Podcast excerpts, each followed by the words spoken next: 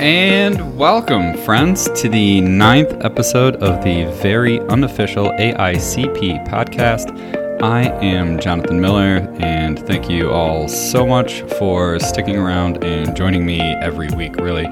I hope everyone enjoyed their weekends, broke into fall with something pumpkin flavored, if that's your thing, and found some time to study a little bit for the upcoming exam. You have T minus 42 days and counting, y'all. Last week, we talked about two of the major developments that were pivotal in allowing the westward expansion the Erie Canal and the National Road. This week, we're picking up with a watershed moment in planning. No, not those watersheds. I'm talking about the notorious tenements and the ensuing backlash of sorts. At least looking at it that way is a great way to try and remember it all. So why wait? Let's just jump on in.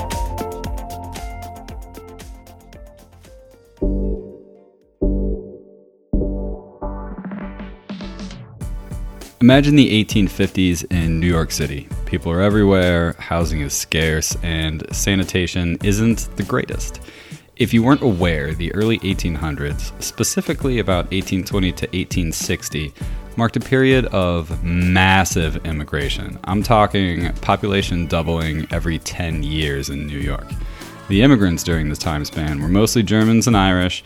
In fact, it was about 5 million Germans, uh, and of all of the immigrants in this time span, one third of those were estimated to be Irish Catholic. All of those immigrants, or rather just the sheer volume of people coming to New York, pushed housing to the limits. And frankly, the single family homes just weren't enough. They needed density in housing, and what did they first build in 1855? Wink, wink. Uh, the first model tenement. Now, it turns out around this time, many of the more uh, well to do New Yorkers moved north, leaving behind their old row houses. These row houses then ended up being converted into tenement apartments where multiple families would live. At the same time, seeing the need, several model tenements were built, brand spanking new. One of the first of these new builds, called the Big Flat, was constructed by, and I swear I'm not making this up, the Association for Improving the Condition of the Poor. The Big Flat was six stories and, in fact, was the largest tenement until the 1880s and was restricted only to African American families. Most tenements that were built around this time followed the same script five to seven stories with a building footprint of usually almost the entire lot, which at the time would have been about 20 feet wide and 100 feet long typically. Now, it doesn't take a rocket scientist to realize that if the building is taking up the entire lot and the tenement next to them is taking up the entire lot, then there really isn't much space between the two, is there? No, there isn't. These tight quarters made it so really the only rooms facing the street got any light, or fresh air. I say fresh air because these tenements weren't exactly constructed with a lot of integrity. In fact, later real estate and tenement speculators built new tenements with really cheap materials and construction shortcuts, uh, making them even worse than they were to begin with. It's almost like without any building codes and regulations, developers could just build whatever garbage they wanted. Hmm. But I digress. Anyways, no fresh air, and this was definitely a problem. A lot of these tenements, like we talked about, were made for single families, not multiple families, so the buildings weren't equipped to handle the extra capacity, especially when you realize that to accommodate even more families, they started stacking extra floors on the existing ones. More importantly, though, sanitation at that time just wasn't where it is now. For example, sewer pipes would often clog and or freeze in the winters, which would cause massive backups. I mean, New York was seriously filthy, like standing water and waste. Wait, there's no need to be prude about it to soften the blow. Shit, there was shit in the streets, in the cracks of the cobblestones. It was that kind of filthy. So how did it get so bad and why didn't anyone do anything about it? Well, that's a little outside of our scope here, but in short, there were lots of rich, more tenured citizens that blamed immigrants and poor people, and corrupt politicians just refused to do anything about it. Uh, side note if you live under a rock and haven't yet already, please watch The Gangs of New York with DiCaprio and Daniel Day Lewis. It takes place in the Five Points, that's a real place. In 1862, that's a place in what's now Lower Manhattan, uh, and it was a hotspot for the tenements. They actually did a really good job making life in New York in 1862 pretty accurate. Uh, the draft riots in the movie, that was a real thing too, uh, and that was actually exacerbated by the squalid living conditions. Plus, Daniel Day Lewis just does an amazing job with this character, and look out for the quote that the title of this episode was actually taken from. Back to reality though, how did New York respond to the increasingly garbage conditions that came from these model tenements, which were first built in 1855? Wink, wink. Well, eight years after the first model tenement was built, the conditions were noticeably terrible. So terrible that a group of citizens met with the mayor to talk about it. I mean, along with other issues too.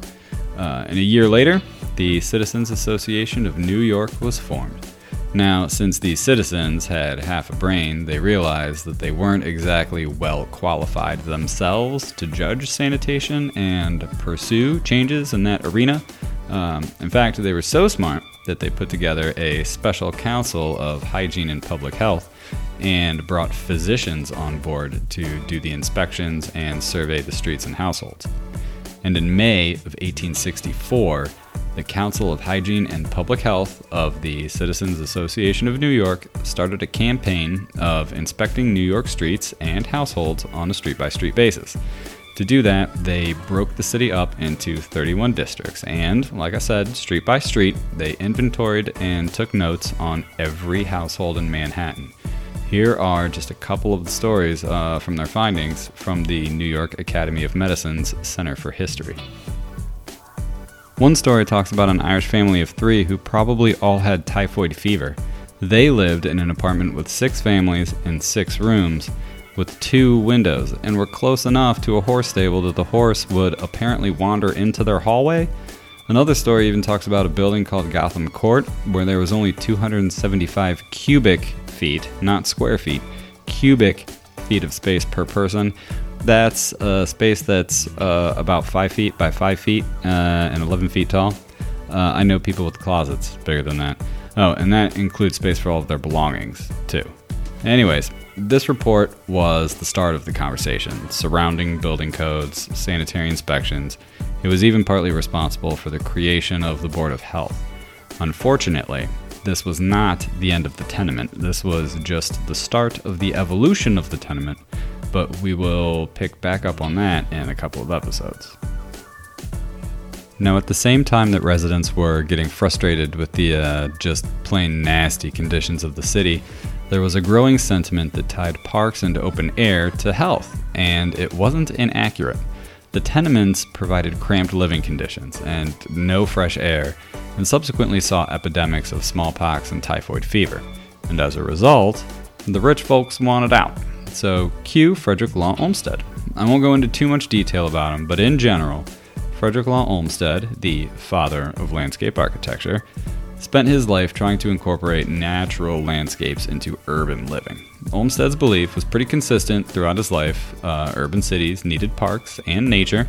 He even went so far as to say that symptoms of cities were, quote, nervous tension over anxiety, hasteful disposition, impatience, and irritability, Unquote. So it's no wonder that he was on board with the sentiment that was brought out in the 1840s for a grand park in New York.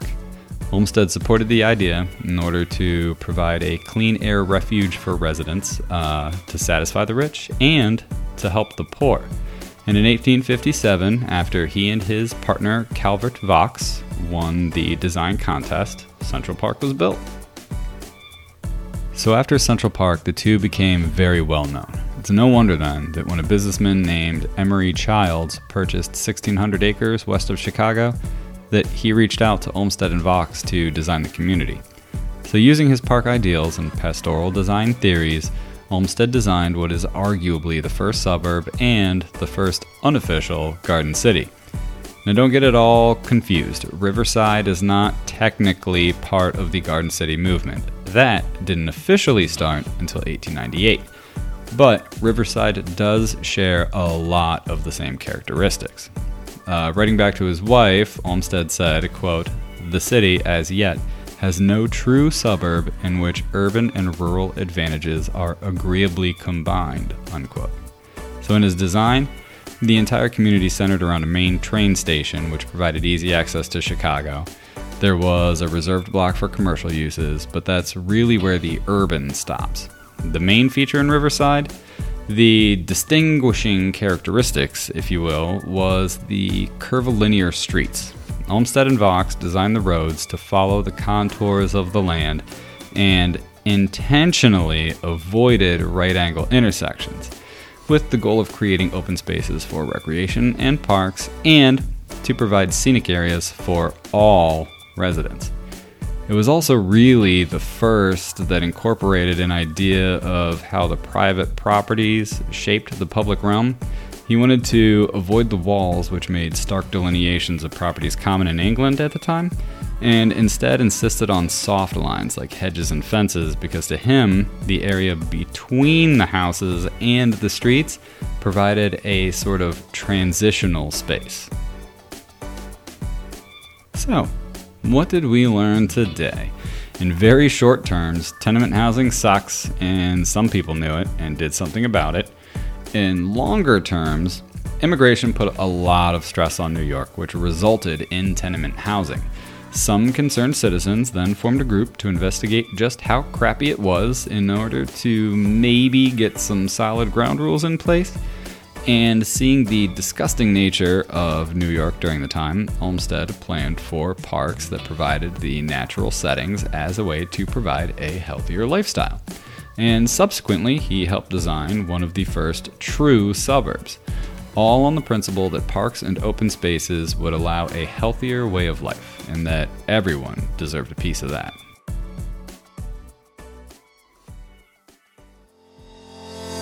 And there you have it almost everything you ever wanted to know about tenements, how citizens mobilized against them, and how the development of parks and communities changed, at least in part, because of it, at least as far as the AICP exam might be concerned. I know we didn't touch on everything about tenements, and yes, in a couple of episodes, we will hit on the dumbbell tenement, uh, Jacob Riis and his book, and the New York State tenement house law. But if you want to know more about these topics, feel free to reference the show notes for the links to the information that we used to put this together, or just Google around a bit and explore. For those of you who tuned in last episode, our question was In what city and what year was the National Road completed? If you didn't guess it already, the National Road was completed in 1839 in Vandalia, Illinois. For anyone wanting to play along this week, my question to you is In what year was the first model tenement built? It's an easy one. Well, thank you for tuning in again. As always, all of the links I use to put this together can be found in the show notes. And if you have any questions or topic suggestions, general questions, whatever, just email me and send me a message on the website, Instagram, or Facebook, whatever, and let me know. Remember, if you have a question, other people probably have the same one. Also, don't forget to subscribe to this podcast on whatever platform you use for podcasts or the show's website so you can follow along with future episodes, help prepare for the exam, and supplement all of your other study regimens. And share this out with any planners you know who might be interested. And as a favor to me, if you want to, leave a review and rating. It not only helps me, but in all honesty, it will help people know if this is something that might help them or not. Make sure you tune in next week. We're switching back gears again to our continued land settlement of the West. Primarily the Homestead Act, Morrill Act, and the formation of the U.S. Geological Survey. Not as fun as today, of course, but those are going to be really important to set up the episode that follows. But you'll have to stick around to hear more about those. Thanks again, everyone. Until next time.